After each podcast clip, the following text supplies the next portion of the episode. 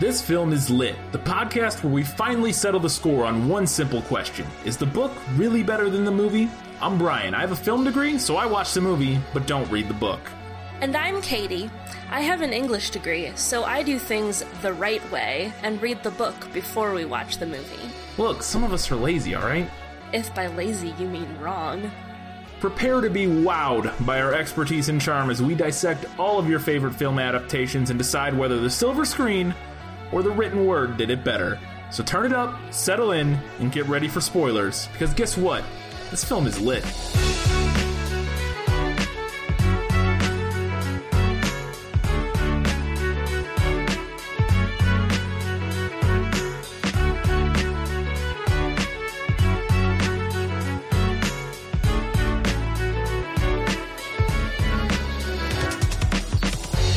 Making friends, finding love, healing wounds, and a tunnel song. It's the perks of being a wallflower, and this film is lit.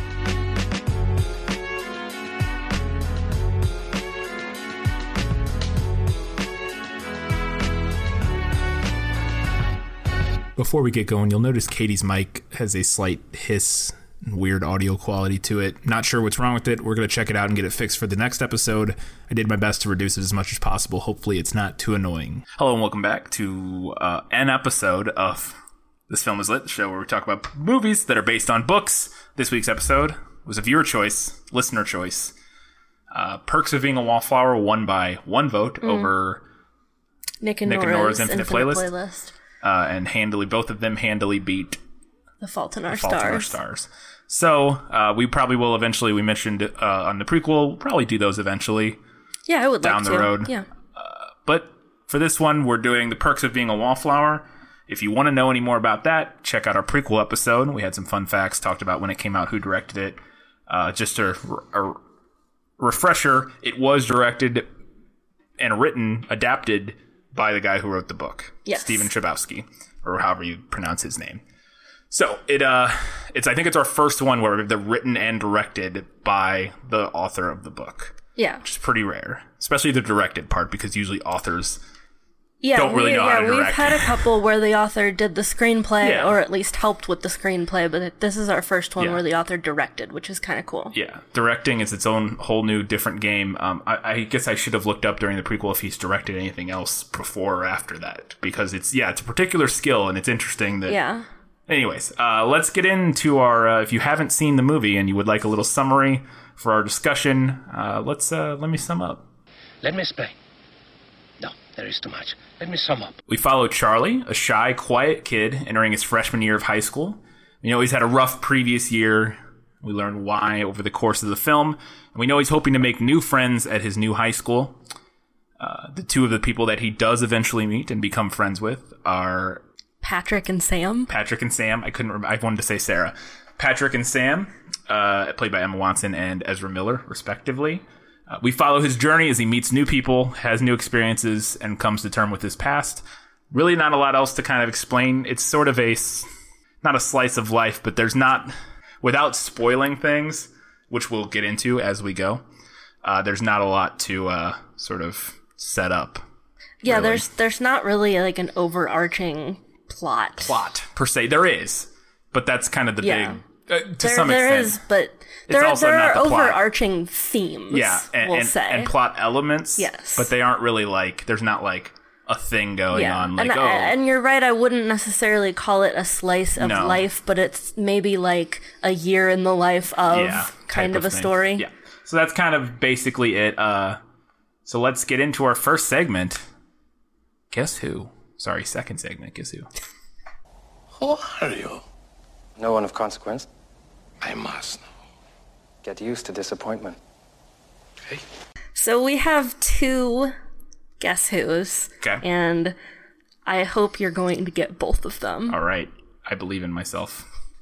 She has brown hair and very, very pretty green eyes. The kind of green that doesn't make a big deal about itself.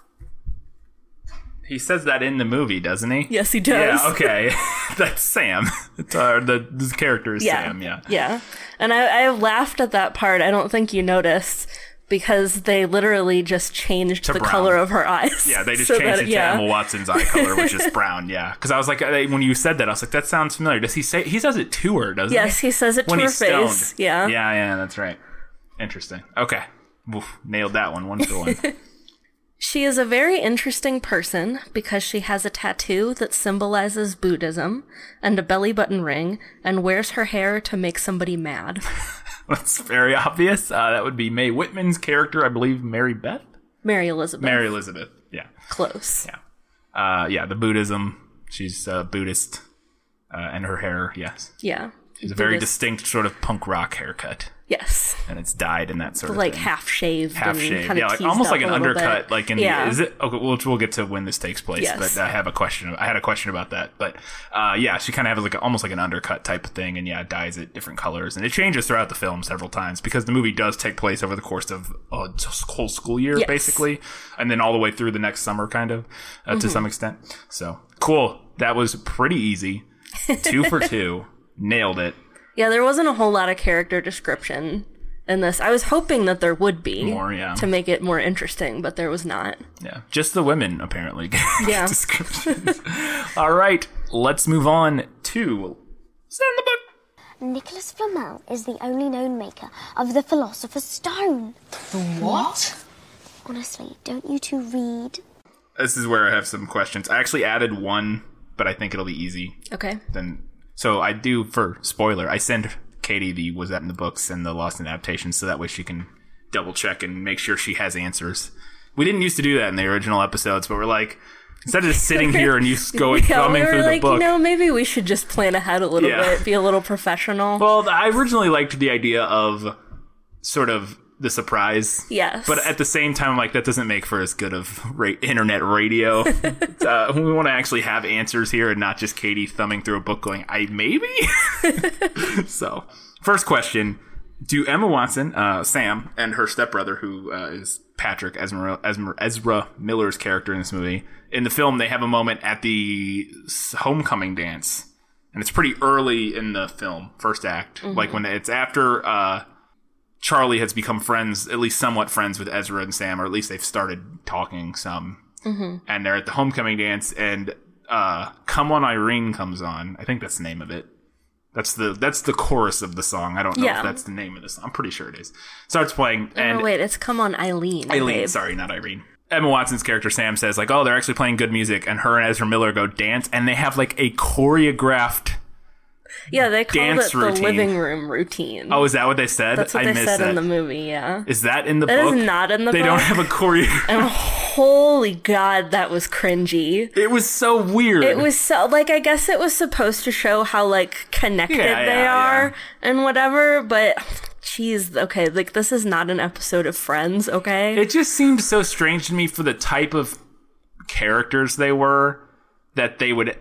I, I guess not. I guess it, the reason they would he added that or that that change was made, I would think, because they are, and we see later throughout the film that they like perform together. They do the Rocky Horror Picture Show, which I have questions about that. They like perform the Rocky Horror Picture Show like every week or every month. I don't know, like Uh-huh. Yeah. routinely at like the local theater, and so they're like performers so the idea that they like as you know friends came up with a dance routine isn't their their relationship isn't a normal because it's also a step their step siblings Uh-huh. and so they're like their relationship isn't sort of a normal brother sister and relationship You get, they're more like good friends. Yeah. they didn't like grow up like together. just happen to live together Yeah. yeah, and so like I, it made more sense but at the same time i was like what Well, they're quirky with a capital Q. Oh, boy, which yeah. I want to talk about yeah, well, at length. Yeah. yeah. Uh, I have a couple. and We in our prequel episode we played a game where we talked about uh, tropes of Mm-hmm. teen movies and kid or yeah, like teen movies, young adult movies. And one of them was uh, all writers are adults. Yes, and God. boy oh boy, will we get to that at some point here because that was a major problem with this film for me. Was And I had a similar issue with the book. and just a reminder, if you didn't leave, uh, listen to the prequel, all the all writers are adult or most writers are adults trope is that most writers are adults. So when they're writing young characters, teenagers, high schoolers, it often feels like an adult writing those characters as opposed to how those characters people in that age range actually act Right. and talk and that sort Yeah. of thing which i definitely felt a lot in this one Yes. all right second one for was that in the book so first one no no choreographed uh, dance routine to come on eileen uh, second uh, there's at one point we're introduced to sam's boyfriend Craig. she has a boyfriend, Yes. Craig, who's in college. I Yes. think. Um, because uh, we'll set this up too. Uh, Sam and Patrick are seniors in Mm-hmm. high school, and Charlie, our main character, uh, is a freshman, yes. and he sort of make fr- makes friends with these upperclassmen because Charlie is also sort of a more mature than his age type. I think is the idea that they're Yeah, going yeah, I for, think and that's so it doesn't idea. necessarily fit in with the Yeah. kids his age group. Charlie also instantly falls in love with Sam, pretty much in the movie. Uh, Emma Watson's character, uh, Charlie, like yeah, instantly falls in love with her. We're introduced to her boyfriend at some party, and they they're talking about how Charlie wants to be a writer or is a writer or something like that. And one of the other people at the party goes, "Oh, do you remember what Sam's boyfriend's name is?" It's Craig. Craig. Sorry, you said it earlier.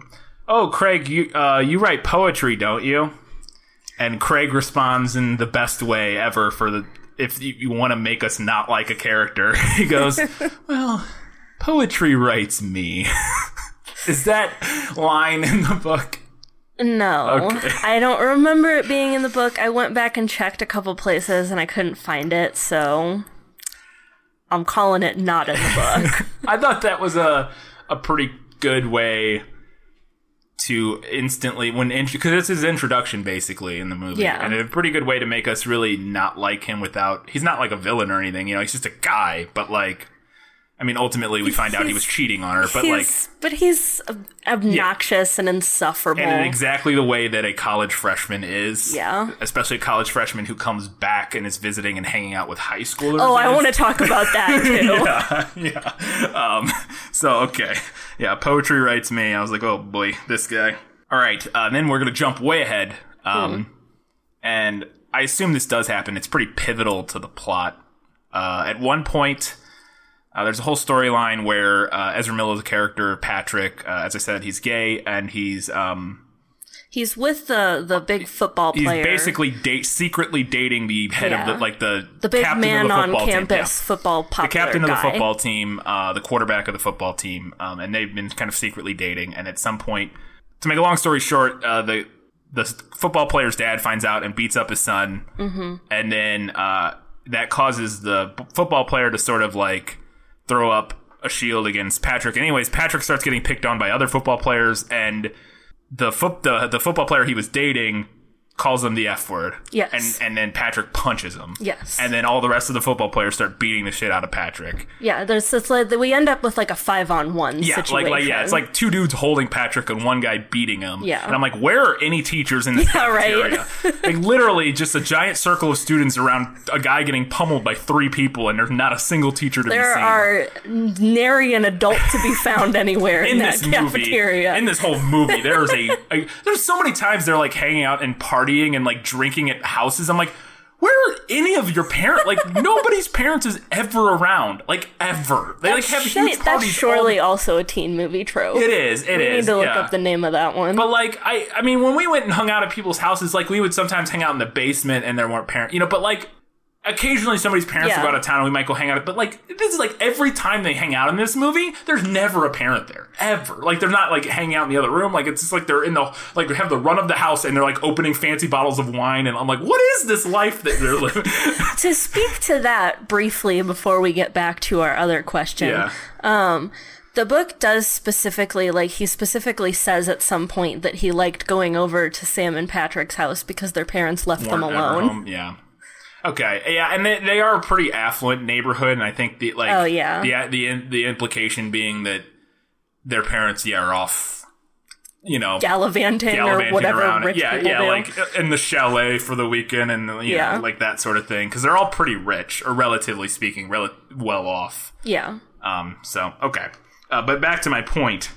The Char- so all that happens, the fight, uh, and and Patrick is getting beat up, and then Charlie comes in and like beats the shit out of like three dudes, Yeah. and like blacks He, out, like, and doesn't remember any of yeah, and- yeah. doesn't remember any of it, and like saves the day.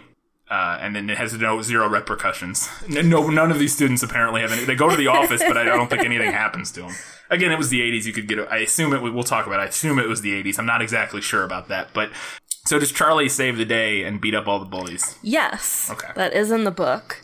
Um, to speak to that a little bit, I think it does make more sense in the book because it's been pre-established that his brother taught him how to fight. Oh yeah, that's never. Yeah, and there's we don't actually see the scene that I'm about to talk about in the book, but he discusses it that there was an instance at the end of the previous school year where he beats up a guy for Ah, okay. picking on him. So that's already been pre-established, so we know that he knows how to fight and we know that he's capable of getting violent like Yeah. that. Yeah. That, see, that was an interesting thing I liked about the movie is the way they built that up. But that did to me, him all of a sudden being able to beat up three dudes kind of came out of nowhere because I don't remember them mentioning that. Mm-hmm. I don't and it think also, they did. I also didn't realize that. And again, it's sort of the slow burn reveal of the movie, which I actually kind of liked that uh, that that Charlie was dealing with these like rage black like black Yeah. like weird well, like he's, where he like I mean, he's got like PTSD. yeah. and- Well, yes, yeah. and and he has like these moments where he like yeah um, dissociates or whatever. Yeah. I think might be the right term um, without being a psychologist. But I think it's Yeah, you know like think that is the dissociates. right. He like disassociates. Yeah. Um. The memory aspect of it, the aspect of him like blacking out Yeah. during that fight, isn't in the book. Right. He just doesn't talk about it. He's he's writing a letter, right? Yeah. And he's like, I don't want to go into all the details. right. So, I mean, I guess maybe he doesn't remember it, but they don't specifically say that he like blacked out. Right. In the book. Because they say that in the movie several Yeah. times that he like black. He's Yeah, I mean, and that like, element out. is present in the book, just Yeah. not in this specific instance. Okay. And they do get um, some of them get suspended, and some of them get detention. Okay. In the book, just Yeah, so I'm sure know. that does happen in the movie. we just don't see it. Yeah. it's fine. Is the tunnel song? So there's this whole element. I shouldn't just say is this whole song. There's this whole element where in the beginning of the movie, or not in the beginning, like the first time or second time they hang out, uh, Mm-hmm. him and Patrick and uh, Sam all hang out. They're driving in a truck. They're driving through a tunnel, and a song comes on that they don't recognize, and they're all really into music Yeah. um, and like sort of obscure, interesting music oh God, yeah. I want like to talk about not top 40 music like plebs but uh like us plebs that like top 40 but um and, and a song comes on I'm like what is this i've never heard this before and then uh, emma watson gets up and s- is standing in the back of the truck Yeah. sort of embracing youth and blah blah blah and, in, and there's a line where he says we are infinite which we'll talk about in a second like in this moment we are infinite uh the song, as it turns out, is "Heroes" by David Bowie. We find out at the end of the movie because she finds the song. But so that's the whole premise of this film is that this basic, this whole, the whole per, not premise. It's not really important, but is there's a whole thing with their friendship is they don't know what this song they heard Yeah. on the radio during this moment was. And I'm like, boy, that's that's when the first time I realized like, what year is it?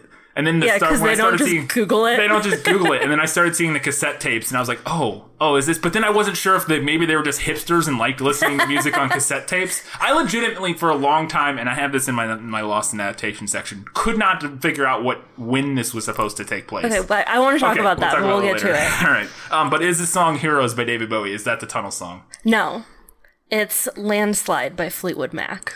Oh, which is oh, that's also pretty obvious to me. Here's the, the the reason I had to wonder is because to me, as soon as when they didn't know what the song was, I assume they all know who David Bowie Mm-hmm. You would think as soon as he starts singing, Yeah. it is very apparent that he's it's a got a David pretty Bowie. distinctive sound. yeah, it is pretty uh, obvious that this is a David Bowie song. Now, I mean, sure, you still have to figure out which one, but I was like, it narrows it down pretty far. Um, so I thought that was interesting. And now, funny because landslide, uh, landslide by Fle- Fleetwood Mac is also a pretty distinct. Fleetwood Yeah. Mac has a pretty distinct Yeah. sound as well. Maybe not quite as distinct as David Yeah. Bowie, but yeah. And and the, and I will say too to kind of speak to that a little bit. This element of them like being obsessed with obscure music isn't Yeah. really present in the book. Oh, okay.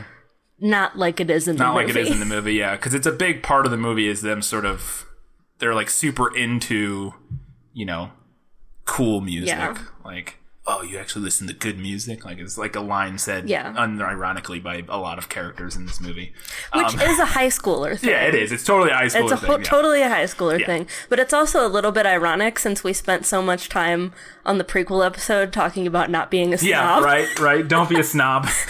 yeah, exactly. And then, uh, yeah, our main characters are all snobs, um, but also not in a very endearing way in the movie, at least. They're also, uh, which is they're high schoolers. they're high schoolers, but they're also very, um, which is kind of one of the things I'm going to talk about with the uh, most writers are adults. That, that their their their emotional maturity of a lot of our main characters in this movie was something that didn't strike me as high schoolers, and the way they sort of are very mm-hmm. accept- accepting of each other, mm-hmm. and like at least amongst the friend group Yeah. of these main characters, and sort of the way they relate with each other felt not like uh, high schoolers Yeah. to me.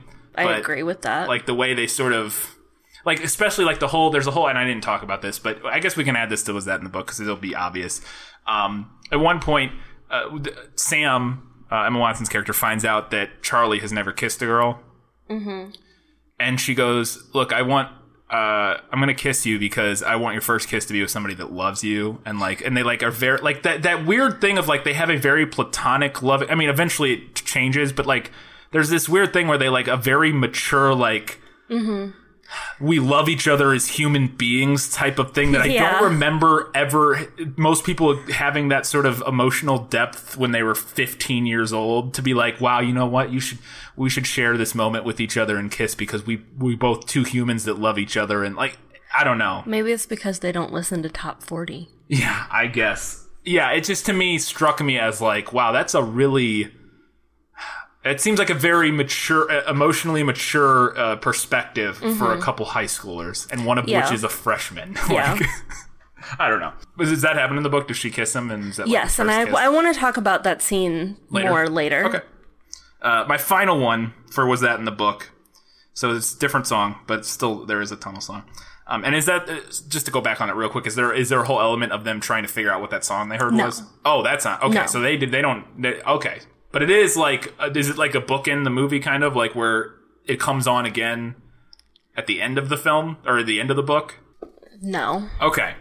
Cause yeah, that's a whole kind of thing. Is that like that's how the movie ends? Is they're Yeah. they're they're sort of reunited after a summer, uh, and and they've all been through a lot of things, uh, and they sort of reunite, and then they're driving through the tunnel again, and this, they put the song on because at this point Emma Watson's character has figured out what it is and has it on a cassette tape, and so they pop it back on and um, recapture that moment. Uh, so okay, so it's a very di- it's not the same sort of two part moment in the No. book that it is in the film of them finding this thing together when they first become friends and then finding it again at the end of the story. Okay.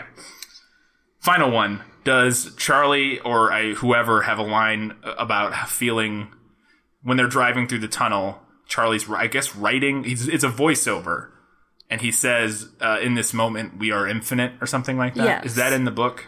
Yes, it is. Did he come up with that, or is that he? Yes. Is he taking that from somewhere, or is that like a quote, or did he? I mean, we are to believe he came Okay, up that's with what I it, meant. Yeah, yeah.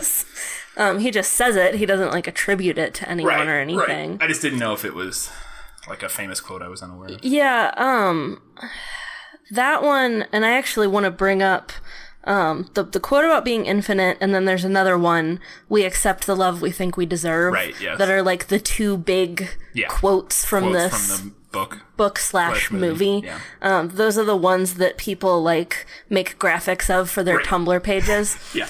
Um. Yeah. yeah. Not to knock Tumblr, I like No. Tumblr. Um but you know what I'm talking about. Yeah. Uh, and and I thought it was interesting actually was that in the movie both of those ideas come back at the end but they don't in the book Yeah. like both of those things happen within the first 50 pages of the book and they don't really come back Yeah. as like overarching thoughts Yeah. within the narrative Uh, Which I think, and we can get to it later, but I think that was probably a good change. You do Mm-hmm. to have that sort of uh, those a couple thematic through lines. yeah uh, that that come back and inform character relations throughout the film, and and not, I mean, with the We Are Infinite one, not so much character relations as, um, just sort of the almost the what's the Latin phrase I'm looking for? Thesis. Holy shit, I'm an idiot. the We Are Infinite line kind of comes across almost as the thesis of the film of mm-hmm. uh, cause, because it represents the when he's talking about it sort of represents the the way you feel as a teenager in those moments. It's, it's- it's similar to feeling, uh, you know, like when when you're a kid and you feel invincible. Yeah. And and those moments seem to just extend beyond even what you can perceive when you're like in a moment, uh, like in that particular moment where they're listening to this incredible song and they're as happy as they've ever been, basically, and together. And you know, it's sort of those those those moments in life that we all strive to find as often as we can Yeah. And they happen a lot when you're a teenager because it's all new then like Yes. it's all it's all real Right. new Those moments where you feel invincible, immortal, where you feel like you're connected to everything. Yes. yeah and so they used that a couple literally really just two times for the Yeah. We Are infinite one uh, to kind of in the beginning and then also at the end um to kind of sum up and sort Mm-hmm. of recapture that moment but yeah i think that was a good idea to do that with those Yeah. elements And to reintroduce them The one about we accept the love we think we deserve, I would say has more of a through line in the book. Yeah. But it doesn't come back in such an obvious way as Right. it does in the movie. Like in the movie, he repeats it back to Sam. yeah yeah early yeah end. late in the film he just says it to Yeah. her yeah That doesn't happen in the book. Yeah. But that is still probably basically what. But that is still possibly probably basically what happens with their relationship. Is like that's the the idea behind we accept the love we think we deserve is sort of what defines their relationship with each other, kind of. Yeah, I, I would. Okay. Yeah. Whether or not he states it to her, Yeah. like that's sort of the vibe is that she hasn't or she has she has she has always felt that way and then thus because she's dealt with self-esteem issues and that sort of thing and, mm-hmm. and, and and has trauma and that sort of stuff that she's kind of had to come to terms with that was all i had for was that in the book let's get along to lost in adaptation Just show me the way to get out of here, and I'll be on my way. Is it lost? Yes, yes, and I want to get unlost as soon as possible. okay this is the big one when the hell is this movie set okay. I'm so glad that you're bringing this up because I really want to talk about it. okay Because the book, as I've said, is all him writing letters. So we know to the day yeah when it takes place because he dates them all. Okay. But having watched the movie now, I want to ask you first: When do you think this is said? boy oh boy so okay this is it was such a struggle for me because i didn't know that this wasn't set in 2010 or like whenever the movie you know Uh-huh. Yeah, or like late yeah. 90s or two, two, you know like whenever the book came out or whenever the movie came out i thought it was contemporary Mm-hmm. like to whenever the thing was produced so like i figured this was set in like 2010 or so um and then as I went on, like I said earlier, I was like, "What? They had a lot of cassette tapes." And I was like, okay, maybe But they not- are kind of hipster. but they're hipsters, so like maybe they just like cassettes Uh-huh. or whatever. But then, like, and, the music they're into, you can't tell because that's the same kind of thing hipsters in high school could be into Mm-hmm. now. Which which is one of the reasons it's con- successful is that it can be, Mm-hmm. you know, it kind of translates for all forever. But my guess, the other thing was the fashion didn't stick out to me as super 80s. Like some of the elements Uh-huh. were, but they also again they're hipsters, so they could just be dressed like. Not, you, you I couldn't tell. And, then he just drives a generic truck. Patrick just has a generic truck. Like it's hard to tell from his car. So I, okay, but then I got to the point eventually. Where I was like, okay, this has to be like the 80s or something. Um, so m- my guess is like 86. Okay. So before I reveal when this takes place, I want to say that I too found it very interesting that they downplayed the time period Yeah. that this takes place in for the movie because you're right. The clothes and the hair are very non-specific. No, yeah, they're not. Yeah, And if I had just watched the movie without having read the book, I would have guessed that this took place honestly around like the same time when we were in high school. Yeah. Like the early 2000s, 2000s, yeah. ish. Because mixtapes were maybe not so much a thing, but they were kind of still a thing Yeah. if you didn't have access to like a CD burner. yeah, And there is a lack of technology Yeah. in this movie. Nobody has a cell phone. no. And now when we were in high Which school, fair. I mean, some people Some had people cell had- phones, but yeah. it wasn't a thing yet, like it was like, Like, it is now. Most people had them, but you didn't really use them very much Yeah. because yeah, they you- weren't. Uh, they weren't a device that you used for everything. Yeah, they because were you could just, just a make phone. calls and you could play uh, Snake on it Yeah. or whatever. Like, yeah, so Even really like texting hadn't super it- caught yeah, on yet. It existed, but it wasn't like super prolific. Yeah. But the book takes place from 1991 to 1992. Okay, that actually Yeah. makes more sense. And I think, as far as the movie goes, one of the only things I noticed that felt very specifically 90s was the fact that Mary Elizabeth makes a zine. Yeah, there is that one part where they say something about a zine, and, I And was that's like, yeah, a very that's 90s thing. yeah, yeah, that was very '90s. And then yeah, because Charlie's clothes could not be more generic. Yeah. like he just Yeah. wears jeans and t-shirts, like or whatever, you know, like slacks and t-shirt. Like you could not be more like m- m- not set in the time period. And also, I think '90 that makes sense because it's a. It, I think that might have been just an. I, I, I don't know. I was three at the time, but 91, 92 makes sense because I could see that being right in between the super '80s moment mm-hmm. and when things really hit the 90s moment where it mm-hmm. was kind of in between and that, and the style had not yet Yeah, defined yeah, itself like again. we're kind of maybe a little bit coming out of the punk Yeah. type stuff, but we haven't really hit grunge yet. Yeah, yeah, exactly. Uh, yeah. Okay. But yeah, man, I could not pl- I was like I nothing really stuck out to me as like super Mm-hmm. There was uh, moments here and there with some of the decor and stuff, but even that didn't feel because like when you watch something like Stranger Things or when you watch Yes. those those shows, it is so obvious. Yes, the everything screams this is set in Yeah. a particular time period. And I wanted to bring that up too actually because I thought it was so interesting that they downplayed the decade that this takes place in because this came out 5 years ago, 6 years ago, Tw- 2012. 2012. Okay. But I would bet if this was made now, it would be 90s nostalgia oh, everywhere. Oh, Yeah. Like Emma Yeah. Watson would always wear a scrunchie and they'd Yeah. be eating Lunchables and Yeah. Dunkaroos at every cafeteria scene. Yeah. No, it 100%. It was interesting because, yeah, because Nostalgia Bait is such, it blew up so big in Mm-hmm. the last five or six years. I mean, it always has been a thing. Like, I Love the 80s Yeah. was a huge TV show. Yeah. All, you know, all through our high school time and whatever. But it, even more so with the, with Stranger Things, with, uh, Everything Sucks, with, uh, and dozens Right. of It's other it's shows. It's really trendy right now. um, and people really buy into it. Mm-hmm. And you think if with it being set when it was, it would make a lot of sense just for pure sales alone to, to Mm-hmm. lean harder into that nostalgia of the time period because it also makes sense for the people that would they would think would go see this movie because there are people probably in their late 20s early 30s in 2012 were you know in middle school Yeah. and during this time or during you know the early 90s or maybe not middle school but like they're growing up through the 90s mm-hmm. and if you leaned it into the 90s it would be yeah you'd be selling it to the right audience or like to the right current age range Yeah. to some extent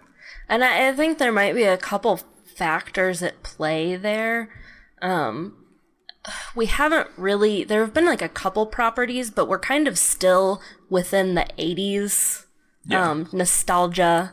Like, what is it's it's the 30 year 30 year cycle. The 30 year cycle. So we're kind of still within the 80s. Yeah.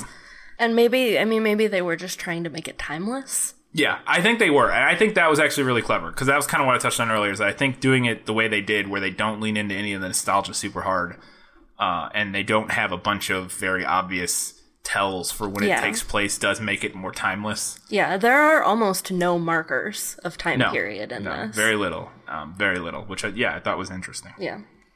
Okay, that was yeah. Well, that was a boy. I had like I was so confused about when this took place.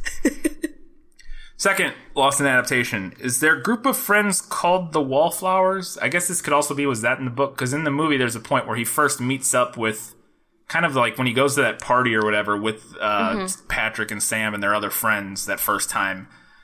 He, they say like welcome to the wallflowers club or i don't even something like that. He calls like their group the wallflowers. It's the only time it's ever mentioned and i was like oh is that i didn't realize the movie title like the title was somehow actual i thought it was just like yeah like he is a wallflower like we all know what the the term wallflower is somebody you know shy reserved whatever uh-huh i just thought that was what it was talking about i didn't think it actually manifested in the movie or slash book. Okay, I'm gonna stop you on your roll there. Okay. Um, Because you misunderstood that. Oh, But I totally understand why you misunderstood it because of the way it plays out in the movie. yeah. So what happens in the movie is that he's at the party and Patrick is like, raise a glass to Charlie. Yeah. He's a wallflower. Yeah. So when he does that, he isn't like inducting him into their club. That's what it felt like I know it movie is to what it feels like. He's literally just saying that Charlie is a wallflower. Right. Okay.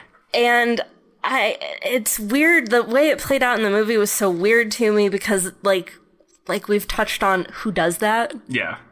Yeah, again, really that- seriously, like who does that? yeah, not not not uh well, I guess they're seniors, so maybe, but Yeah. still it, it yeah.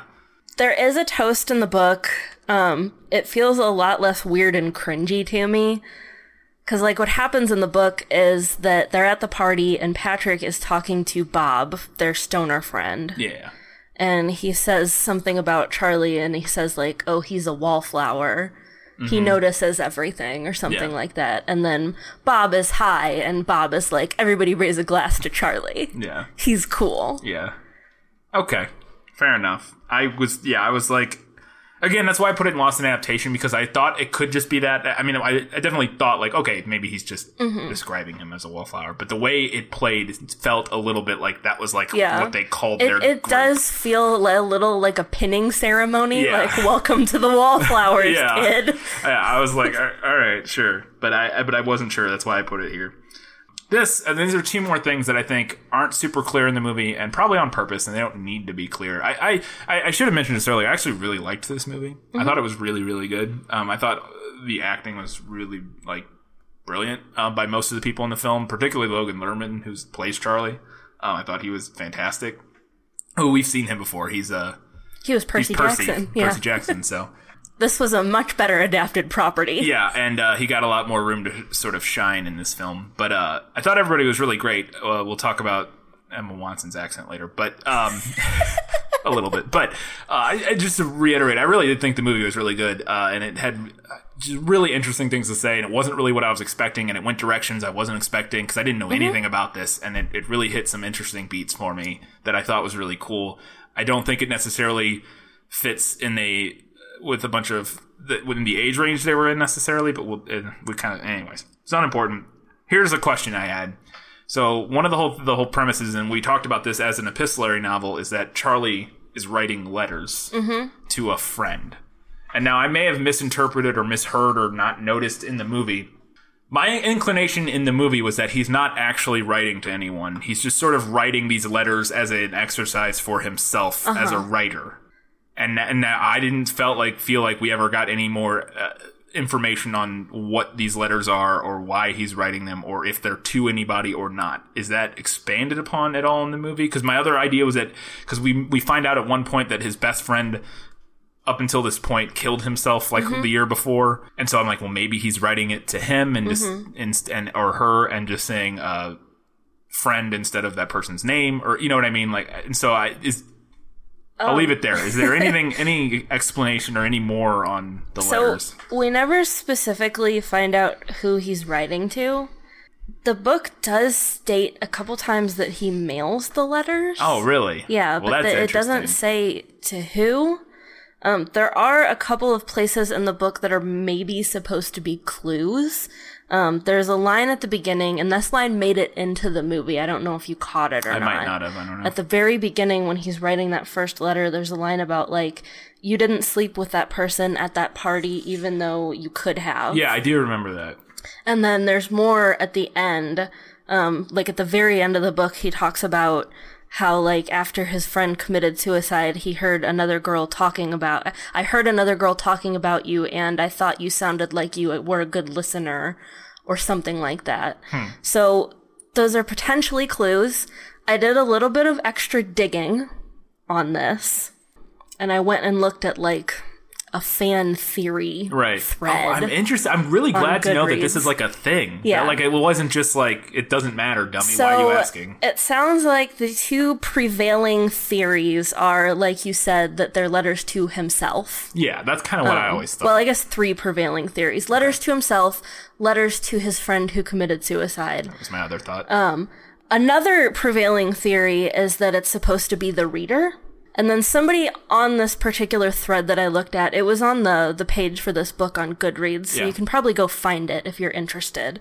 Um, somebody claimed to have been to like um, a meet and greet with the author, and the author said that it was supposed to be somebody in the world of the book, but wouldn't say who.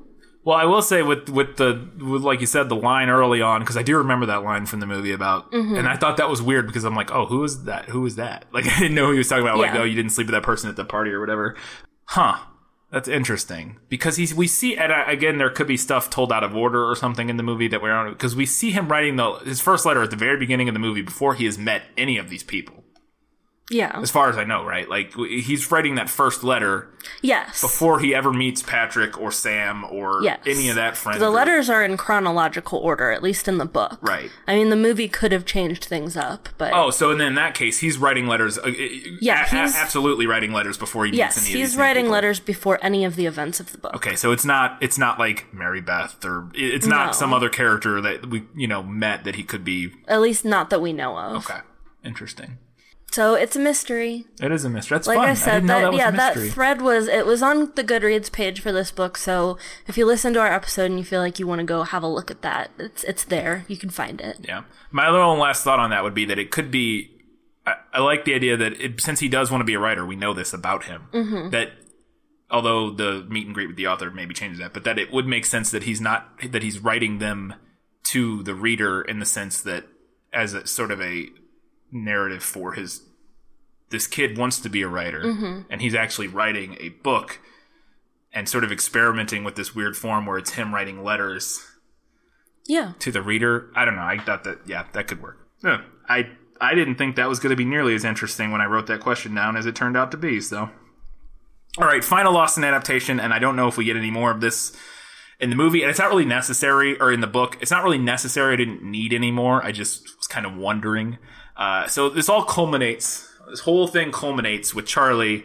Uh, he- progressively throughout the book, um, we get more and more clues to the fact that uh, you know, like his friend killed himself last year, and that he's uh, uh, Charlie, and he keeps having conversations with his mom and stuff, or with himself. I can't even remember about uh, sort of the the bad thoughts and the darkness, and like Yes. sort of dealing with bad thoughts and that sort of thing. It becomes pretty clear that he's dealing with some sort of uh, mental uh, Some mental health issues. mental health issues of some sort.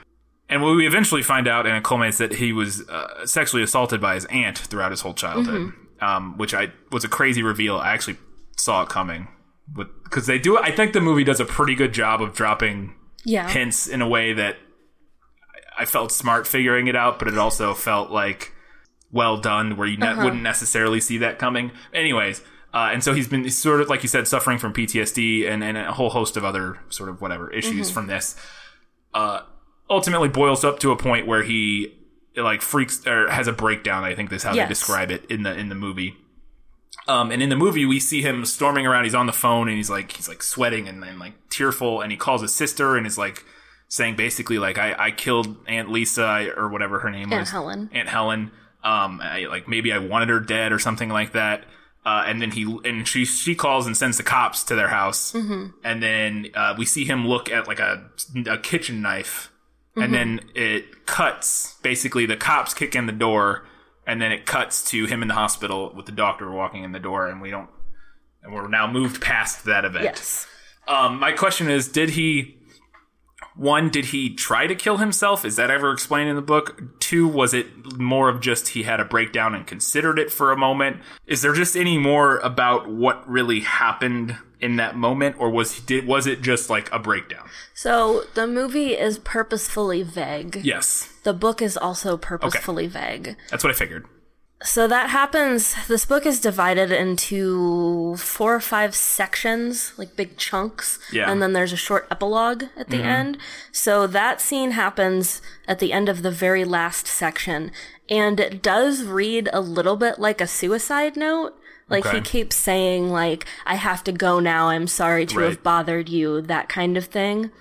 Then when we flip the page to the epilogue, I'll just read the first Yeah. couple lines. And that last letter, I do want to mention too. The last letter before the epilogue also ends with goodbye, Ah. and up until that point, they had not. Right. So it, it does read a little bit Yeah. like a suicide note. Yeah. Um, and then the next, the epilogue opens up with I've been in the hospital for the past two months. They just released me yesterday. The doctor told me that my mother and father found me sitting on the couch in the family room. I was completely naked, just watching the television, which wasn't on. I wouldn't speak or snap out of it, they said. Okay.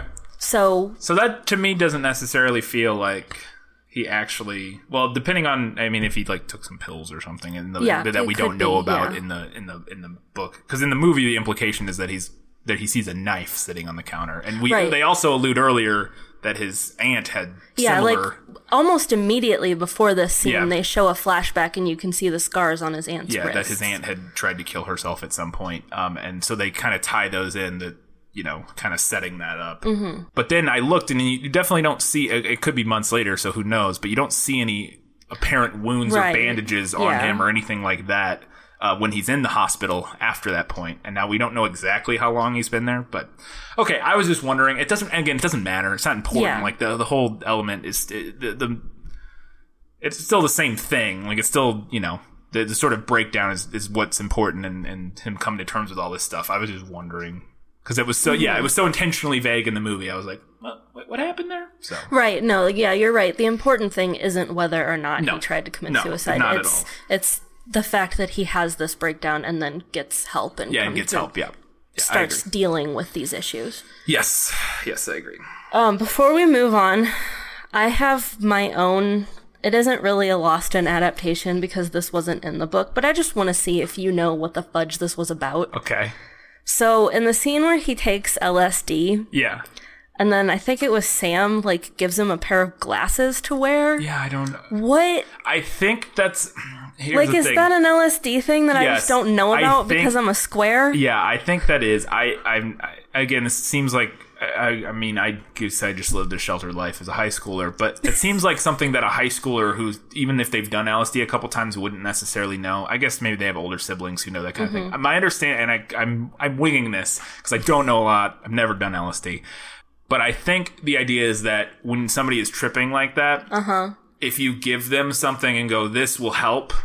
It tricks their oh. brain into going, "Oh, I'm okay now." Okay. You see what I'm saying? Yeah, yeah, yeah. Like, "Here, put these on; they'll protect you." And they're like, mm-hmm. "Oh, yeah." Like, I that's my guess on what that is. All right. I would say that's a pretty smart thing for that her to know. Like, it's good for her to know that. And I get, you know, and like I said, they have older siblings that may know that sort of thing or whatever because they didn't have the internet back then. Now you can look that up on the internet. Like, Right. what should I do if, I'm, True. if my friend's tripping and freaking out? Oh, do it. But like back then, you had to all know all that stuff through secondhand, basically, and from like people that you met. But yeah, that would be my guess. They, they, they aren't really anything. It's just she knows how to handle somebody on a bad trip. All right, let's move along to better in the book. You like to read? Oh, yes. I love to read What do you like to read? everything. So I have a few things here, uh, and most of what I felt was better in the book were like, like the way that themes and like through lines and overarching ideas were handled. Yeah. is is most of what I liked better about it. But I've got a couple things. Um, his friend who committed suicide, Yeah. Michael. Um, it's a, a bigger element in the book, as I feel like it should be Yeah. and it's not revealed to us by him like out of the blue saying it to Sam at the Yeah, party. yeah. We already know that this has happened like at the very beginning. It's one of the first things he talks about Oh, okay. in the book. Yeah. Is like the fallout from that happening and him Yeah. trying to like grapple with it. Mm-hmm. So I thought that was better handled in the book. I felt like the movie downplayed it in a weird way. Yeah, it did slightly. I liked the way they, because that was one of the things that I mentioned earlier. I liked the way that they slowly fed us his backstory over the course of the film to where and I think that it ties into a very important theme that you never know what's truly going on inside somebody's head. Like Mm-hmm. somebody can seem because like Charlie, like early on, he's a very quiet, shy guy, but we or person, but you wouldn't when when we see him interacting and, and, and you know when he first starts making friends with Patrick and them, he seems Yeah, he, fine. he's a you know little what I mean? he's a little awkward. Yeah, but, he, like he seems, like he's okay. Yeah. But it, you know, that's the thing is that you never truly know what else, what all is going on inside a person. And I Mm-hmm. think by slowly revealing the backstory to us over the course of the film, Right. and not because early on, like there's the moment, and I actually had this written down and Lost in Adaptation, but then they explain it where he's when he meets the teacher the first time, uh, played by uh, Paul Rudd. Ant Man. Yeah. Yeah. Um, the teacher goes, I heard, I heard something about, I know you had a, a tough year last year. And I'm like, what? What is it? Cause at that point, we don't know that his friend had killed himself. Right. And I'm like, so what does he know about, like, you know what I Yeah. mean? And sort of that throughout was really interesting to Oh, me. and the and the book does that with a lot of other elements. Yeah. And I wouldn't have necessarily minded if the movie had just not front loaded the stuff about Right. his friend committing just made a suicide, but I deal of it. I felt like they mentioned it and then like kind of dropped it. yeah. Yeah. I think they decided to focus on other things. Yeah. But yeah. Okay. Cool. Um okay, so I have down the thing about the toast, which we already talked about.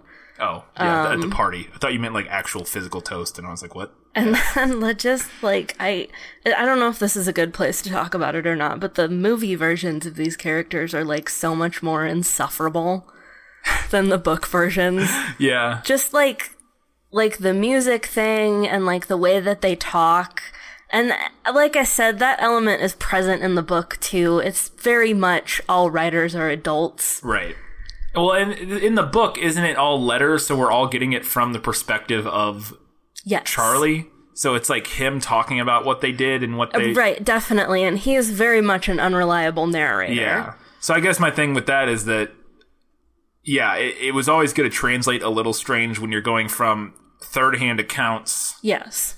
to actually seeing the events taking place. You know what I mean? Mm-hmm. To where it, that might always read more insufferable when you're actually watching the characters do it than when you're It's listening to somebody point. describe what they kind of did. You know what I mean? I, I It's a fair know. point. Although I, I did still think that that kind of oddness came across in the book. But this book, I, I enjoyed it. I wouldn't say that I was thoroughly invested in it, but I did enjoy it. But it was hard to read. Yeah. Like the prose style was difficult to read hmm. because we are getting it all secondhand and it and I know the author did this on purpose and I'll tip my hat to him for achieving this. But we're getting it all secondhand and it creates like this weird uncomfortable like out of body mm-hmm. experience throughout the whole book Yeah. and it's and I and I get it, but it is difficult to read. It's not going to be everybody's cup of tea. Yeah. Okay. a couple other things. Help me remember how the movie resolved the plot line with the sister's boyfriend. Oh, I don't think it did. I don't think it did either because I can't remember it. Yeah. That definitely gets resolved yeah, in the that book. should. I, it may have, but I don't remember. Like maybe she just Yeah. leaves him. I don't. Rem- uh, I think she does just break up with him, but like in, the their parents find out Oh, yeah, in the book because So Charlie Charlie mentions it to his teacher. to set up what we're talking about, in case you don't know, uh, uh, Charlie's sister is dating a guy, and at one point Charlie sees the guy hit her, Yes. and and he, her his sister's like, "Don't tell parents, he's not going to hit me anymore, or whatever." And then we kind of do lose that storyline. Yeah, we- I feel like we kind of lose it. Like we see them a couple more times, and maybe she does break up with him. I think, but I don't remember. Yeah. Um, and, and we we lose that a lot less in the book. Like I said, he mentions it to his teacher, and then of course the teacher reports Yeah, it, yeah. tells his parents, as you should. Yeah. So they, you know, the parents kind of like step in and and they call the boy's parents, and they're like, "No, you can't see him anymore." And she continues to date him in secret for a while. High schoolers. Right. Uh, and then eventually, closer to the end of the book, like kind of comes to term with what a dick he is on her own Right. and leaves him. Which brings me to my next thing that I want to bring up, which is that in the book, he helps his sister get an abortion. Oh wow. Yeah. Yeah, that's not even touched upon in the movie. That's, not it's that's not a- an element at That all. That is a uh, yeah dropped storyline. Yeah. Which I I get why they dropped it. It's certainly something very controversial. See, I don't think we- we talked about this though. Uh, although I think she ultimately ends up not getting it, if I remember it correctly. But this was produced by the same people that produced Juno, so they're not Yeah. scared of that story. Right. line. I think they just dropped it for a lot of things going on already. Right, and that's the next thing that I was Yeah. going to bring up is that there are already a lot of balls in the air. Yeah, and that's a less important ball to the main story. Right. So But I did think that it worked thematically for the book, yeah, which I'll get to in a second. And it created like a nice um it was a nice relationship building moment for him and his sister. yeah, we don't get a lot with them in the movie. Yeah, his his family is that's not where the focus is for the movie and it's not where the focus is either for the book, but I thought it, it was nice to kind of have that element at least with one of his family members. Yeah, So I mentioned themes, and one of the big themes in the book, which does come through in the movie, but I thought the book handled it better, was the idea of keeping secrets yeah, and like how keeping a secret can kind of Fester. fester and like you rot from the inside out. Mm-hmm. Keeping secrets or just, you know, not talking to people Right. about things. Yeah. Kind of this a similar idea there. And like I said, that is present in the movie. I thought it was better handled in the book. There were more elements of it. There were more instances here and there with different things. Yeah, Um, I also thought the the book did a maybe a better job of portraying his mental illness. Yeah. I don't know. I didn't think the movie did a bad job. Yeah, I thought that seemed like it did a pretty good job. But not I having thought- s- suffered myself ever really. I thought that the the book kind of maybe built it a little better. It was Yeah. like spread a little more evenly throughout. That we got these um, instances of seeing something happen. yeah. That's all I have. All right. So we'll move on to better in the movie. Let's do it. My life has taught me one lesson, Hugo, and not the one I thought it would. Happy endings only happen in the movies. So Sam's backstory. There is more of her backstory in the movie. The book is pretty vague. Um, she tells him a story at one point about how her first kiss was when she was 11. Yeah. And then she says it was one of her dad's friends, yeah. which is pretty heavy shit. Yeah, it is. Um, that's not in the book. I do think it fits thematically, and it also helps explain why she insisted on being his first kiss. Yeah. I still think it's a weird moment, though. To me, it, it, it's an odd moment. It's admittedly a little less weird than it is in the book with that backstory present. I think it's a very important. Wait, which part's weird? The part where she just insists on being his first kiss. I didn't find it weird. I thought it was a little emotionally mature for Yes. high schoolers, but um, I didn't find it particularly weird. I do think adding that backstory is a really good ad. Yeah, I think that was a good ad. I know you- Yeah, because it, it does help explain it a little bit. It gives that a little bit of fullness. Yeah, but it also, I think, on top of that, helps. Um, it's one of the things that, at least in the movie, seems to really help push Charlie down the path of finally dealing with Mm-hmm. His because he says to her in that moment, like we're more similar than you think. Like he, like I don't Yes. like because we kind of dealt or kind of always the, the the the way it's expressed in the movie about the uh, his sexual assault history with his aunt is that he's repressed this and he, he his memories of her that we see for the first half of the movie are all very positive. and the way he portrays it to us as the audience is that you know and he says to other people like oh I loved my aunt. She was my favorite or whatever. And and so it's very clearly that he has repressed this and, and sort of part of you know the PTSD or however you want to describe it has hidden this away to where it's not a thing he deals with or thinks mm-hmm. about or but i feel like in that moment he maybe somewhat remembers or it, it strikes something in him when she tells him that story about her first kiss being some old guy because he says something to her about like Yeah. them being similar or Yes. something like that and i so i think that it not only adds to or pushes him along his path it also adds depth to their relationship no, I agree. so yeah One of the other themes in the book is the cycle of abuse, yeah which I felt like maybe didn't come through as strongly in the movie for a couple of reasons. One of those reasons is that they cut a lot of scenes with his extended family. But I also think that arguably in the context of the movie that, well, and the book too, I guess, the scene with Sam also highlights the theme of the cycle of abuse. And hear me out here. She doesn't ask him if she can kiss him. She tells him. Yeah, And now, that's fair. to be fair, I think if he had said, no, I don't want to do that. Oh, she wouldn't She have, wouldn't no. have. No, But, but you're right. Yeah, yeah, she didn't ask. She was definitely um, being considerably older than him. I mean, Mm-hmm. considerably. You know, she's 17 and he's f- 15 or 14. he's 15. Yeah. He, Okay. he gets his license over the course of the book. Um, but yeah, no, you're not. You're not necessarily wrong. Uh, Yeah. I, I don't disagree. Um, No, you're, yeah, she's older than him. He looks up to her. Yeah. He has a crush on her. Yeah, yeah, you're. Yeah, that's interesting. So when we find out what happened between Brad and Patrick before the big fight in the cafeteria, in the book we hear that secondhand from somebody. In the movie we hear it from Patrick, and I thought that was a good choice. Yeah, yeah, that sounds like it, it, um, uh, a change that makes sense. for sure. Yes.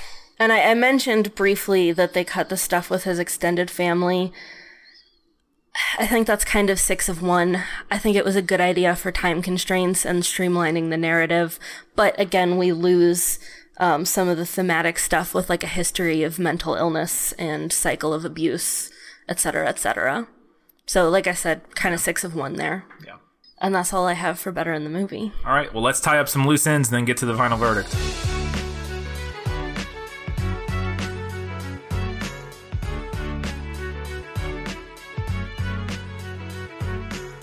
All right. I have a couple more things. One, Emma Watson's accent. I Am I crazy that I could hear it coming through her British accent? I think this is like her I- first American yeah. role. I think. because like her very first scene and maybe it was like me hearing the accent and being put off by it i don't know but like that it's like especially that first scene at the football game i was like what are you doing Yeah. because her acting was so weird to me I think she got progressively better and her Yes. accent became less noticeable throughout the film and I do wonder if that that was her first scene and she was Yeah. still getting comfortable yeah with the accent. because it was very like it was not subtle no. No. Uh, yeah, I felt the same way and uh, yeah, it felt like she was very actively hiding her accent, like actively trying to right like thinking about yeah, it. thinking about it, and it was causing issues. Now, I, I think, uh, yeah, I think she got more comfortable with it as it went on, and I, I actually think a lot of the moments, the scenes she has, she does a really good job. Like eventually, but yeah, Mm-hmm. it was, it was, it was rough going at first. Speaking of our tropes, uh, we one of the things we mentioned was uh, Dawson's casting. yes Uh, which this movie is incredibly guilty of. If you didn't listen to the prequel episode, Dawson's casting is when uh, a bunch of high schoolers are played by a bunch of 25 year olds. Um, and now, I don't, uh, some of them were close ish, but they're still all way older. So when this was filmed in 2012, I only looked up two. Emma Watson was probably like the closest to her actual age, I would bet. oh really I would bet. I didn't look it up, but I bet that she was like the closest. But the, the main kid, the one that made me think of it and look up that I had to look up because I, I was like, I'm pretty sure it was Mae Whitman. I'm like, I'm pretty sure Mae Whitman is much older than a high school age, and she was 24 when this was Yeah. filmed. Which they have two people. I wonder if they they have two people from uh, Scott Pilgrim versus the World in this movie. Now that I think about it, because uh, Mae Whitman, who plays one of the ex girlfriends or ex, well, yeah, ex girlfriend in that instance, evil exes in Scott Pilgrim, uh, she's in it. But then also the football player in this movie is the other band member. He's, Oh, yeah. uh, uh, other Neil or whatever his name is, something Neil. Anyways, that is interesting. There's two people from Scott Pilgrim in this. Yeah, Mae Whitman was 24 and Logan Lerman was 20, maybe 19 when this was filmed. So he was five, four or five years older. And yeah, Mae Whitman was like eight years older. I bet Emma Watson was probably 20 ish. Emma Watson is around my age. yeah, so six years ago. So yeah, 22, So, maybe 21 in that range. Yeah. So yeah, but, but they're all 20 and older. Yeah. Um, so yeah, definitely uh, not high schoolers playing high schoolers. That's for sure. but also, can we talk about within the context of the story all these college guys dating high schoolers? yeah, right. Cuz like it happens in the book too and I'm like I know that that happens. I'm like that's weird. It's really weird. like you couldn't have paid me enough to date a high schooler No. while I was in college. Nuh-uh. False. Yeah. I mean, yeah. True. Not. No. Not in a million dollars. Like, and So I, weird. when I was a freshman, I knew one guy who was dating a senior in high school, and they had been Maybe that's the case with Sam and her boyfriend. Maybe that's I think supposed to might be, be because he's then a the- freshman, I think, in yeah. college. But then the other guy who starts dating Mary Elizabeth is also in college and Yeah, just starts dating him. I'm like, what are you doing? Yeah, Go weird. date a college girl. Jeez. on the on the uh, back on the point of weird things was it common is this this was another element that struck me as something that high schoolers don't really do is putting on a live production of rocky horror picture show like every weekend at like their local theater So like that's like feels like a college thing to me not a high school thing maybe i'm crazy yeah, I don't know about. I mean, live showings like that of Rocky Horror are they're like they're a thing. no i'm aware they're a thing i'm well aware that that's a thing I don't know of it any. just I struck don't me like. as strange that they were all high schoolers doing the yeah, I don't. I don't know. to a bunch of like random aged people. I don't know. That I seems strange. Yeah, you're right. That is a little weird, especially with the sexual nature Yeah, of that. that's show. what I meant. The sexual nature of the show seems weird that it's all high schoolers doing it. Yeah, I don't know. And I don't know, and maybe I'm wrong. I don't know if anywhere where they do performances of that like as frequently as Yeah. they do in this story. Yeah. Like I have really only heard it like a like as a once in a while Yeah. thing. Like there's a Halloween showing and maybe a couple other ones. Yeah. I thought that was very strange that it's all these high schoolers and they're not even in the drama club at their high school. Like they're not even at least they don't make that implication that these are like the drama club people, which would make a little more sense, but still I thought it was strange. I don't I don't know, and that is not further explained in the All book. right. That's just something that they do. So, another thing that I want to bring up real quick because the movie c- completely cuts this element from the book and this is what what I expected. So in the book, these characters are constantly smoking. Oh, Like they smoke all the time, like Yeah. chimneys, and I, and I anticipated that the movie would just that element Yeah. cut it out. Um, I mean they smoke weed occasionally, but Yeah, no, they're like always chain smoking Yeah. cigarettes, which maybe would have been an indicator of time period. Yeah, that was more of an indicator that it would put it more in the ni- early '90s. Yeah. you know, late eight- that or yeah, back then when everybody smoked more. And I, I will say that, at least the way I read it, I thought that the book used that to indicate kind of like Charlie's mental health Right. deteriorating because he doesn't smoke at the Yeah. beginning of the book. And then, he starts. he, yeah, he starts and then like a couple pages later, he's like, I'm up to 10 cigarettes a day. and we're like, whoa, kid. yeah, yeah. Let's move along to the final verdict. Now, uh, are you ready for your sentence? Sentence? But there must be a verdict first. Sentence first, verdict afterward. Katie, what's better, the book or the movie of The Perks of Being a Wallflower? So I thought that this was a pretty good adaptation. It's fairly faithful. I mean, it's Yeah. the guy who wrote it. so- Yeah. I mean, Yeah. uh, you know, aside from losing a couple things, it's pretty faithful. I'm going to give it to the book, though, Okay. for a couple reasons. One is that I think the book did a better job of the through line on the mental health issues and the through line with some of the themes. Okay. The other thing is that because this book is about such a personal thing, Yeah. I think it's